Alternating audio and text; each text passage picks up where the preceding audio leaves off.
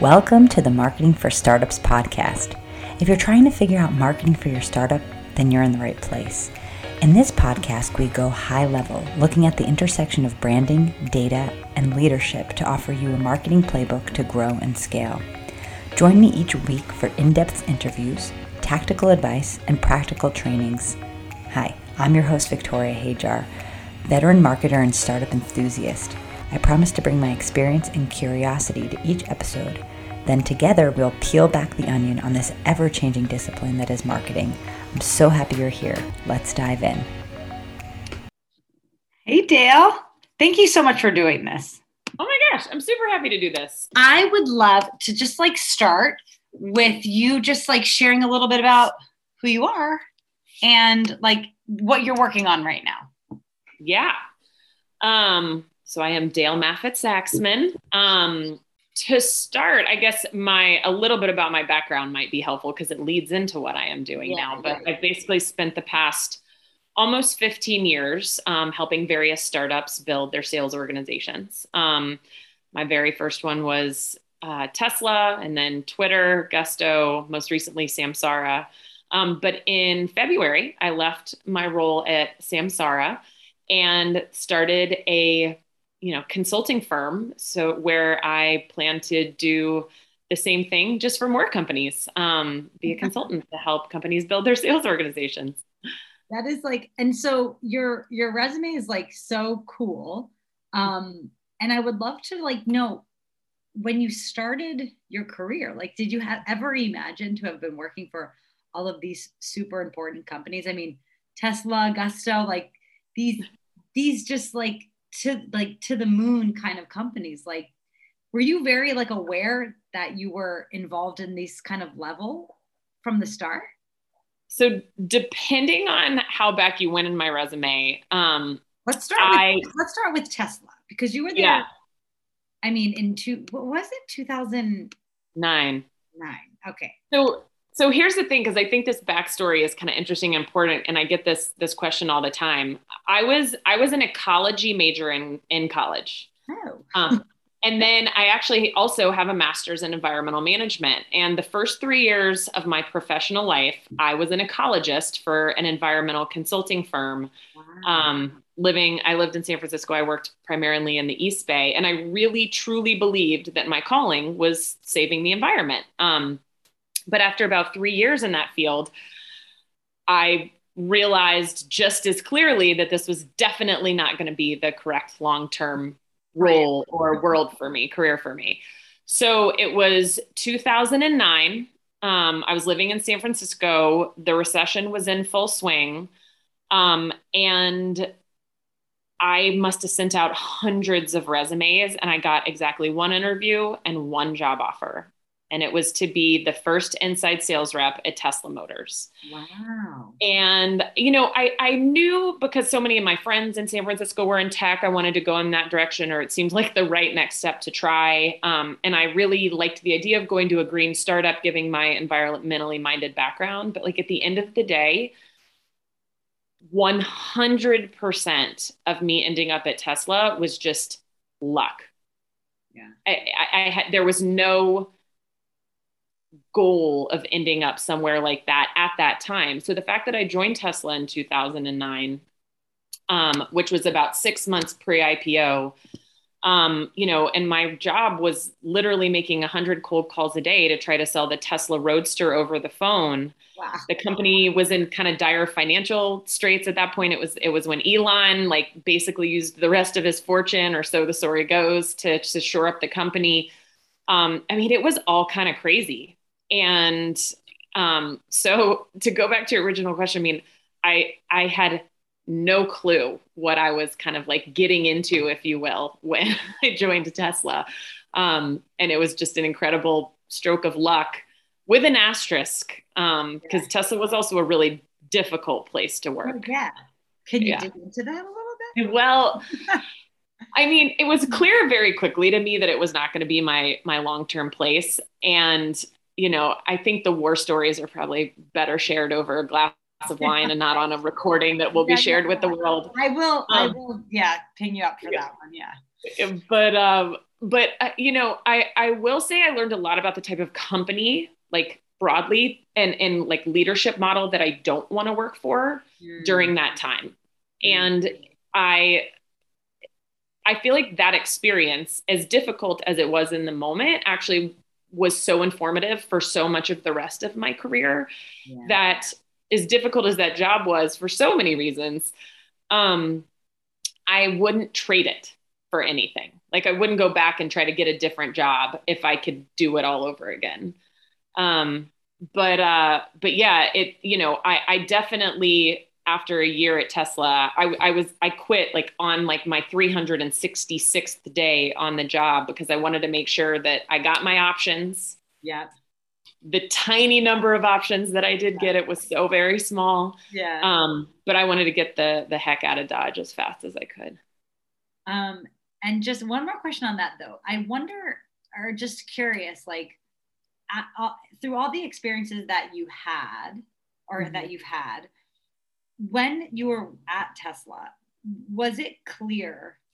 Like, did it did it seem like just kind of like another kind of like did it feel messy? Did it feel like is this really going to work? Is this like just like anything else? Or did you or because i guess my big question like with this whole topic of talking to you especially about ipo is that like i think there's this vision that companies that come to certain level have things kind of like figured out mm-hmm. that like other companies don't.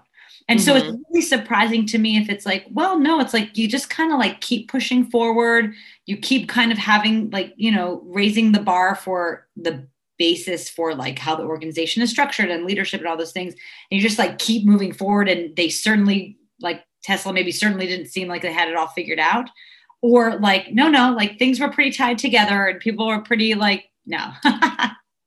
no. I mean and and let's remember like i was a i was like the lowliest of individual contributors. So like i i couldn't see anything behind the curtain. But like my my perception was that it, it was just a, a mess you know yeah. on so many levels. Like departments didn't communicate well together. I mean one of my like funniest stories that I can tell is like when we moved from the like random office building off of 101 um, into the nice new Sandhill Road yeah. location for for Tesla. I think it was Sandhill. It's wherever it was.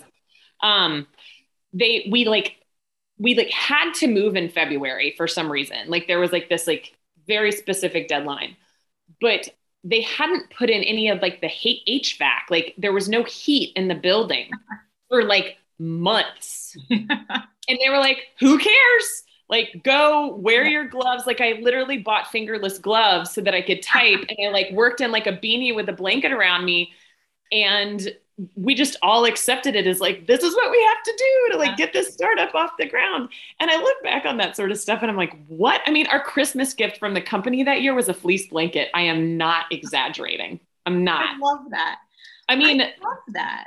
you know and and so but you just you know you didn't know what you didn't know and you, you were excited about it. Because the one thing about tesla is like everybody really believed in the technology. We knew that that like what what the company was doing was special and different and necessary but there were just so many hurdles. And then it was it was it's so complex to bring a brand new car an electric car an electric sports car. It costs $150000 yeah. Bring all that to market that it just it, it just kept feeling like sheer force of will that like the company could keep getting to the next stage to the next stage. And i mean it wasn't until 10 years after i left the company that those that measly set of options that i was granted was worth anything. Worth and look what it is today. Yeah. and so you know i don't know. It, it's just it's crazy how it all works out. Yeah.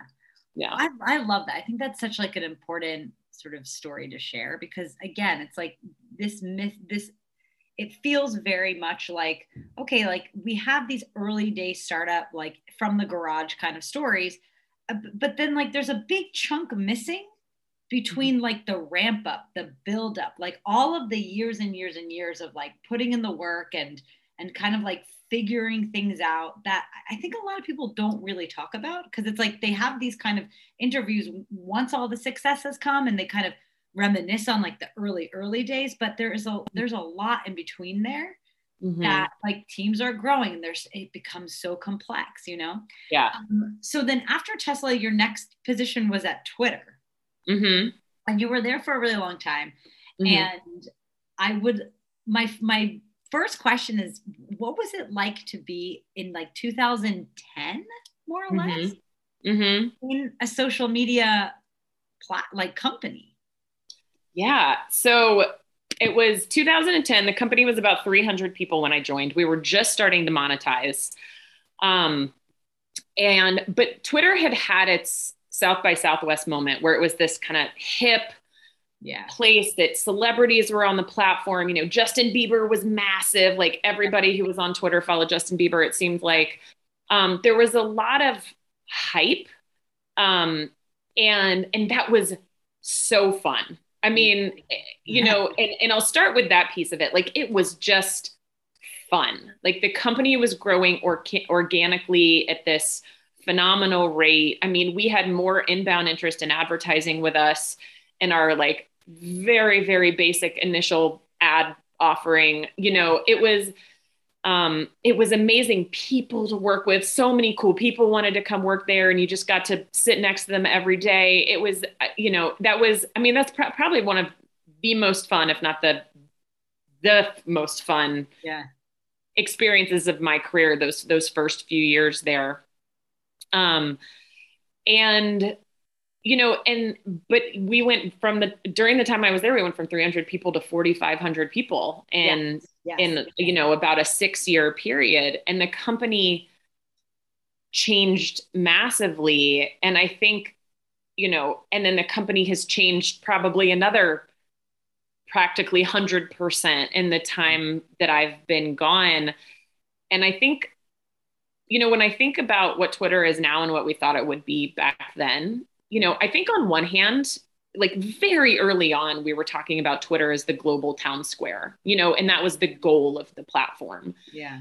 Um, I, but I also think that no one really thought through like exactly all the implications of what that would be. Yeah.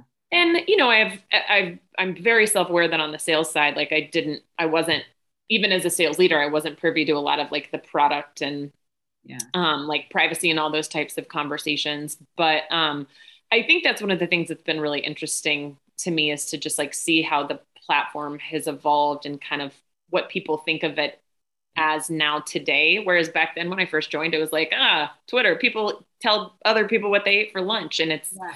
it's just not that anymore for sure so. No. And did you in those first days or like not the first days but the, these years at twitter like from from in those years did you see like the the the arc like sort of that change coming through? Because really when we think of twitter today and especially in the light of like of course politically for the past like feels like 10 years now actually five years. Did, did you kind of see that tipping point a little bit with how people use twitter? Like I, I love to to look at you know i remember around 2011 like i was in-house marketing director and um, i started using with my team like social media for business and it was like it was such a big deal that literally like cnn wrote an article about what i was doing because we yeah. were on twitter right and it was so like radical to think like businesses on social media right and mm-hmm. it's just so funny to think like what it is now but did did did you like feel or see kind of the arc of change with how people were using Twitter, how businesses started using them. And like, do you remember any of the conversations going on internally of like, like, con- like, you know, do, do we need to control the conversation? How do like, how much do we get involved? How much do we not? Like, I'm sure mm-hmm. from the sales perspective, there was a lot of that, like on the advertising side as well, right? Yeah, I, I, an anecdote just jumped to mind, but I'll, I'll save it for a, a moment later. I do, you know, in the very early days, it was much more people thought of it more like truly they thought of they they thought and maybe still think of facebook like i'm going to share like personal updates and it's about me and my life and you know we can go back on Timehop and see what we tweeted back then and then just cringe because it feels awful you know yeah. Um, because you're like, oh, why did I put that out into the world?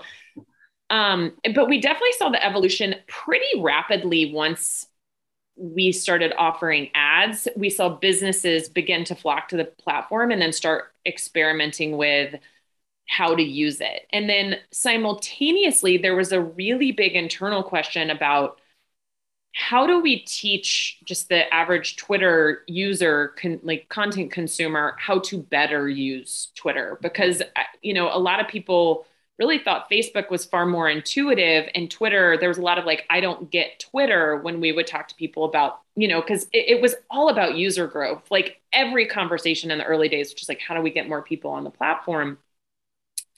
Um, and so we, we, you know, moved over time to really encouraging people on Twitter to follow your interests. Mm. Um, and then from a business perspective, it was all about, hey, advert when and when you advertise to people, it was, you know, yes, we were still talking about psychographics, but it was really like, hey, what are adjacent interests? If they're interested in Y and your X, like use Y in your targeting, those those sorts of things, which seem so basic and obvious now, but were like revolutionary back then. But we hadn't gotten to the point while I was there where we had these massive, loud personalities that were really like impacting the whole kind of like direction. And I think the idea of like moderation on the platform was certainly there from day one. I mean, and the team that worked on this are the most like unsung heroes that get so much grief for a basically impossible task from my perspective. But um, you know, it felt kind of more like basic and obvious back then too. Like keep the bots off, you know, make sure people aren't doing truly horrible thing and posting truly horrible content but the all the gray area probably existed just as much as it does now but it wasn't the public figures who were venturing into the gray area at that point so it it probably should have been something that was more on people's mind and just wasn't yet because it hadn't been forced to be almost like the existential crisis that twitter feels like it's feeling today mm. um, so yeah i think that's i think that's yeah. captures the majority well, of it. What were some of like your your I guess through that sort of portion of your career, what were the moments that you were like really proud of? Just because it's this like really interesting. I don't know. It's just like a really yeah. interesting position to have been in, and such like a a company that really helped shape like really where we are now, right? Like change yeah. the world. Yeah, how we interact with each other. it's I would it's one of those things where my gut answer is to look I kind of had two different almost like careers at Twitter. I helped build the mid-market sales team sort to a certain point and then I left mid-market to go build the SMB sales team from scratch. Mm-hmm, mm-hmm, mm-hmm. And when I look at the bodies of work in both those roles, like what was this when I joined the company and or joined or took on the role and what was it when I left the role? it's hard for those holistic things to not be the things that I'm most proud of. Like we literally went from zero revenue to right. hundreds of millions of dollars or you know, I was one of three individual contributors on the team and by the time I left the mid-market team, I'd done literally thousands of interviews and there were hundreds of reps across the world. You know, I'd gone to Sao Paulo to help hire, I'd gone to Dublin, Ireland to help hire. Um, and I look at the evolution and there's so many different things that I did to make it happen, but it was also it was such a tight team and we were all working together to get to the point that we got to that um it you know it's hard to it's hard to pull out like a singular event. And then i'd say mm-hmm. the exact same thing with building the smb org. You know they hired the leadership first and then we built we built the whole organization out from there. And you know I know, you know, I I had to run a like very statistically rigorous pilot mm-hmm. program to even prove that we needed inside sales reps to service the SMB advertisers. And that was such a win because I knew all along that it was needed. But to win the budget, because we were a much bigger bureaucratic, more bureaucratic company at that point, and I had to go, you know, win the budget and, you know, assess the the ROI and all those things that you do. When I when I got the go ahead to build that team, it was a, such such a winning moment. Um, and then when my team saw so much success in our first year, and we expanded into Japan and Dublin and Barcelona and all that, and I and I got to think like, okay, it's because of what I built in this first year that all these other things are becoming possible. Given again, so many people were part of this. It wasn't just me by any means, but um, those those are some of the things that when I think back, I'm most proud of. And it sounds like, I mean, because just understanding that this was kind of like the second big part of your career, or like the, yeah, the second, right? After Tesla, it's like you must have learned like so much on that, on the job there. I mean, coming from sort of environmental, like studies and and and that to to really getting immersed in like growing these international like pieces of the company this international sales force is like wow it must have been a place full of amazing mentors amazing learning opportunities and you just kind of like grew and grew and grew as the org grew and grew and grew which is like probably a really such a special like place in your heart i'm sure yeah um, it really was so I want to talk a little bit about the IPO thing because you know when I was in college, I don't think I even knew what an IPO was. So my question is is that you know when did you become like when you were in Tesla, was it very clear and did you understand kind of the impact of being a part of that? Yeah. I don't even think I, I mean, I, am sure I'd heard the term IPO before Tesla, yeah. um, but I definitely didn't understand it or, or you know know what it was on like a real level prior to that and i'll and i'll honestly say tesla i mean we had the big party we you know did the things that you do when you ipo but tesla also wasn't a company which twitter was very different in the way they approached their ipo that did a lot of education around like what does this really mean? And now your options are real thing you know yeah, like it, yeah. or or this is what this means for your career. Like none of those conversations were had that i recall at least um or maybe i just didn't take part of them who knows? That's also yeah. a possibility. Yeah. Um that i can't say i walked away from the and also i had a tiny stake in the game so it didn't really mean anything to me anyway. Um i don't think i really understood truly what an IPO was and what it meant, and what it meant for me and the company and all that kind of stuff till until Twitter. Yeah. And so, and then how, like, so how early on were you at Twitter before they IPO'd? Oh, that's such a good question. Um, if I joined in 2010 and I think they IPO'd in 2014, maybe, oh, wow. you know, okay. Yeah, I know I had already moved from the mid market to the SMB team. So was it so it's like yeah, 2013, 14, somewhere in there. And so like what did the ramp up look like for that? Really for Twitter, it the ramp up was exciting and we talked about it and all that sort of stuff but like our day to day didn't change i mean maybe the stakes and hitting our revenue goals and all that kind of stuff were higher certainly yeah. um but uh, you know the the actual day to day really didn't change at all. You know the things that did change some was you know because i was leading leading teams at that point is how i talked to my team about it how i prepared them for it um, how i just educated them about like what it was and what it means.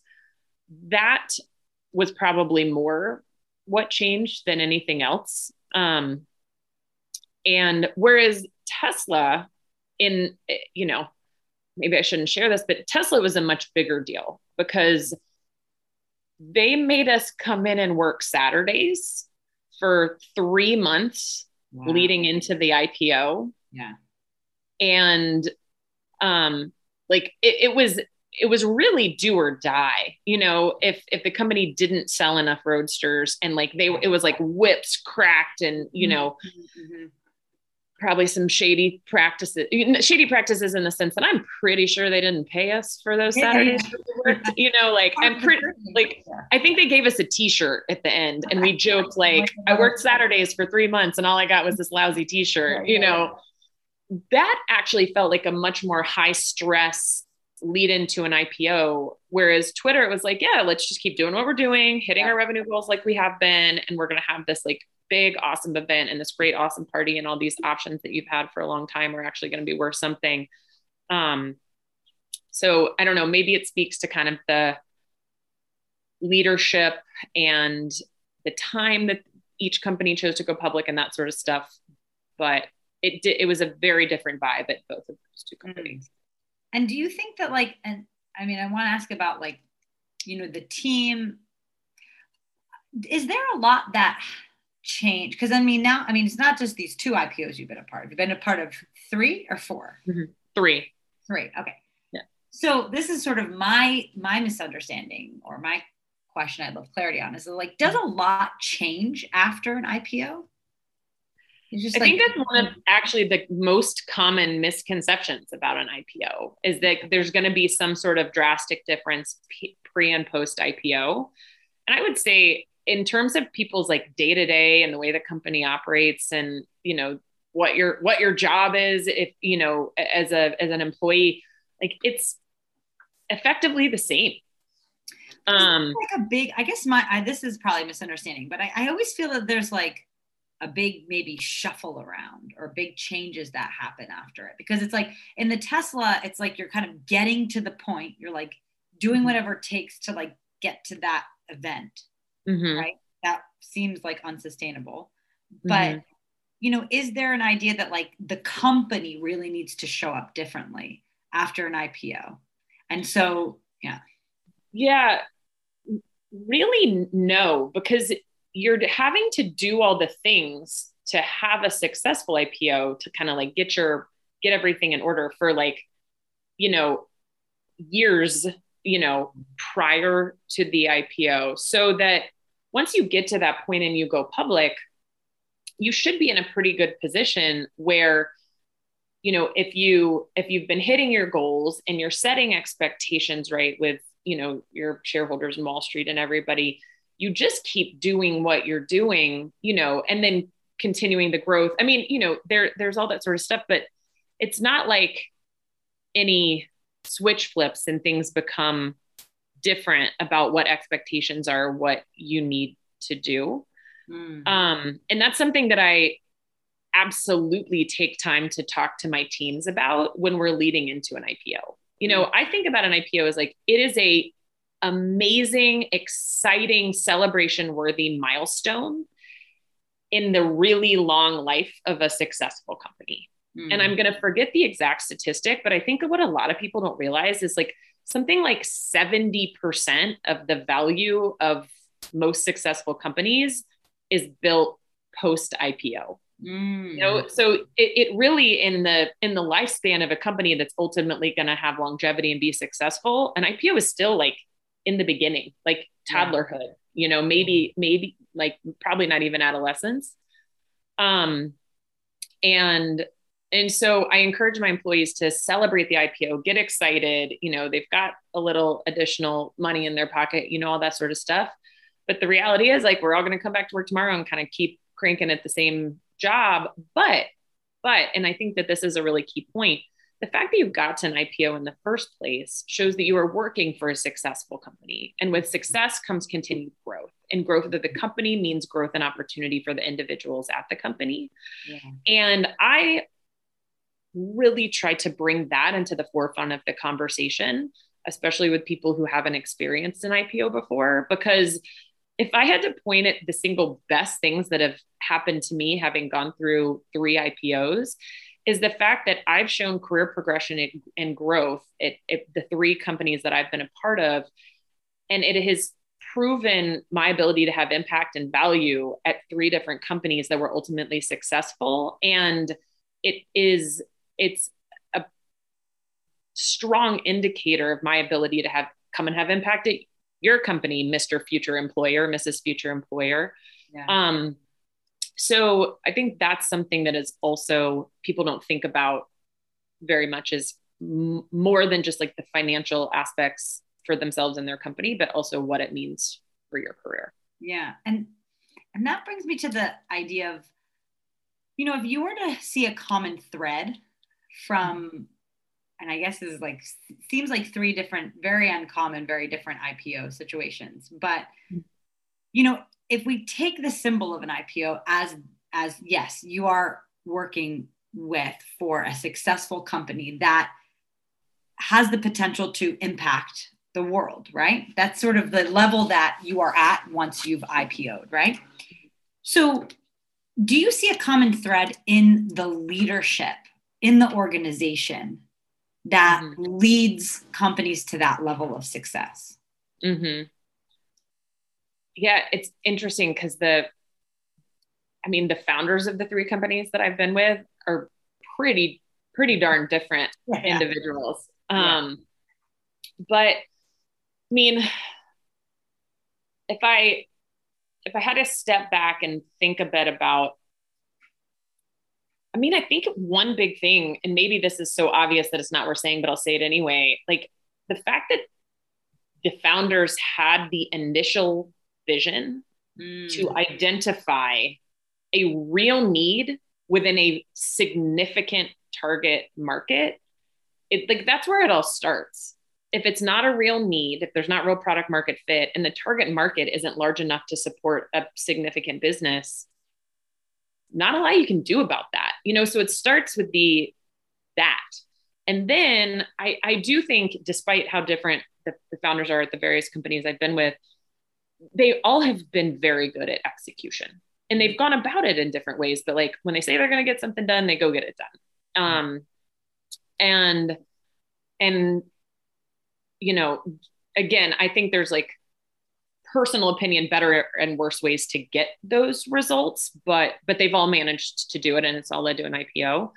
And probably the the last one is um, I do think the leaders were self-aware enough to like identify their gaps mm. or just not want to do the job and hire other people to do it.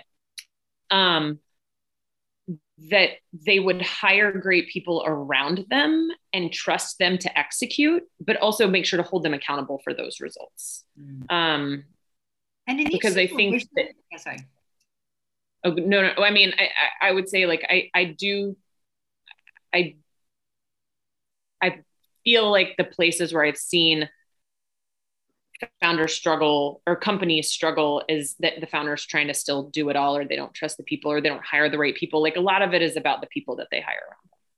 Yeah absolutely. So my question was just going to be you know that phrase that's like you know you build the people and the people build the company.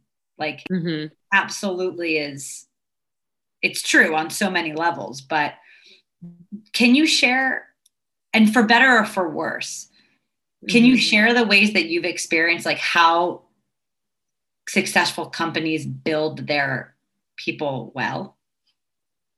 Yeah. Um, I, I guess I've probably seen two made like kind of two like big buckets of ways to do it. The mm-hmm. first one we don't need to talk about for a long time is like, hey, I've worked with this person before. I know they do a good job. I'm going to hire them to do the same job again. And because I trust them and we already had a relationship, they're just going to run with it and deliver me the results um, that I know that they can deliver. Um, the the second one, which is you know the harder but more common one, is that you know you interview people, and I think like it it higher levels of leadership, like a super rigorous interview process is necessary. You want, you know, experts grilling this person on not just the big picture strategic aspects, but like you got to be an operator, you know, when you're joining things fairly early stage. And so can these people roll up their sleeves and really get the thing done? Um, so yeah, the rigorously interview. And then I I believe that a any leader manager's real role is to empower the people that work for them. So set hot, set very clear and high expectations. Hold your team accountable to achieving those expectations. And because you've hired those smart go-getter self-aware people, they're gonna they're gonna go get it done and you stay out of the way. But what you make it very clear that you're available for, in addition to accountability, is you're there to brainstorm, remove roadblocks, um, advise like you're there for all of those things but you know making sure that the people around you know that you're you've got their back that you're behind them that that you remove that fear of failure to the degree possible because it's some things if you fail it obviously really is bad um yeah. that's the best thing that you can do for the experienced people that you're bringing on around you. Yeah. Yeah, that's actually pretty cool. That actually leads to my next question, which is like for any new founders or founders that are sort of carrying this bigger vision, right? To go public, to build something to change the world. Like what is the piece the biggest piece of advice you can offer based on all your experiences? Like I would guess it has something to do with this realm, right? Building the people, but I don't know anything else you can think of. Yeah. Um, first of all, like have a good idea. Make sure it's a good idea out of the gate. Don't go spend a bunch of time trying to build a company on a bad idea. Yeah. Um, I, I do think yes, hire amazing people. Set your bar really high. Hire amazing people, and then get out of their way is is the a number one. Like if you if you don't do that, you're probably not going to get much else done. Um, but but tactically, if I had to add two more things on there that kind of all go together with hiring a great team and holding each other accountable is I, I just I find like the OKR goal setting process in a mm-hmm. collaborative and transparent way. Like you've got to do that out of the gate.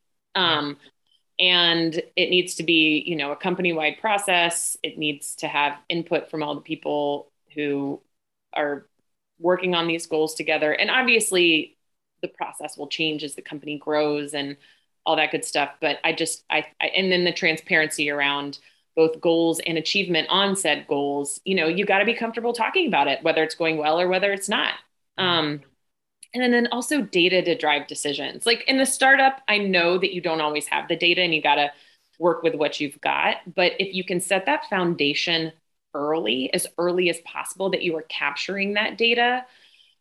Pretty much every company I've been a part of has had to gone through some like retroactive like restructuring of systems to begin capturing the data they need to make the decisions to scale.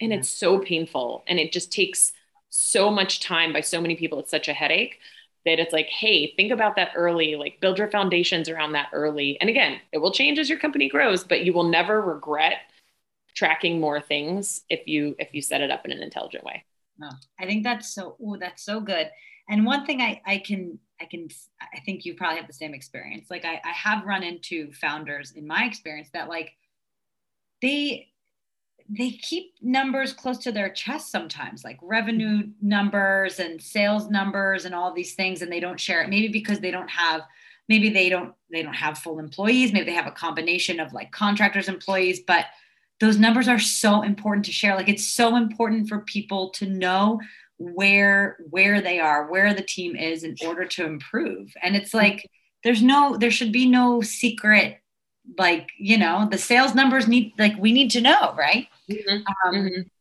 and and build out those systems and i love the the goals thing because again like in order to facilitate people being clear on what they need to accomplish and letting them run with it that process is imperative. It's mm-hmm. imperative, mm-hmm. you know? Yeah. Um, I love that. Love that. Well, okay, we're running out of, I mean, I have things, you have things. So the last thing I want to ask is like, where can everyone follow you, learn more, get any advice or tips on sales processes and sales, you know, like tips and tricks and um, like any social platforms you like to hang out on?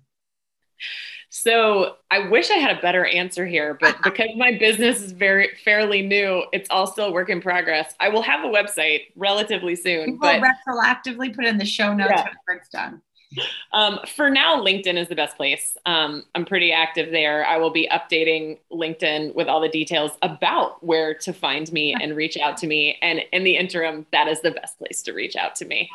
Um, yeah, if you followed me on Instagram, it'd just be a bunch of pictures of my puppy and my kids. So perfect. Your, your listeners probably aren't as into that. I love it. Well, one last thing to, to leave everyone with. If you were to say, like, what is the biggest maybe misconception about having, running, facilitating a, a really um, successful sales program? Do you have any like words of wisdom? If you had to kind of summarize summarize it up into like the most important thing for mm-hmm. sales mm-hmm. for a startup, what do you think mm-hmm. it would be? I know it's a big, it's a big one. I had didn't have you think about that before. hire great people. Yeah. I mean, it, it really goes back to everything I just said. It's like hire great people, set clear expectations, get out of their way and hold them accountable. Yeah. Um, but be patient. That's that's true too. You know, depending on what you sell, it's always going to probably take longer. Always going to probably. It will likely take longer than you think it will, and don't don't jump to conclusions too early, which is where the data comes into play. Because if you've got those upper funnel metrics, can give you a lot more peace of mind that eventually those lower funnel metrics like revenue will materialize. That's perfect. Dale, See what I did there? Thank you so much. That's perfect. I love it. You wrapped it all up. Thank you so much. This is great. This is so this is great. Loved it. Thank you. This is so yeah. fun. You did it. You made it to the end of the episodes. Thanks for sticking around with me and listening all the way to the end. I really appreciate you as an audience member, and I hope that you found this helpful. If you did like this episode, it would mean so, so much to me if you subscribed, if you rate and review this podcast. It helps other people know that this podcast has something worth saying. It also would be super awesome if you could take a screenshot and share on Instagram and tag me at Ugli Ventures, U G L I Ventures, V E N T U R E S. I am always so appreciative to hear from you, and I hope to see you back here next week on the Marketing for Startups podcast.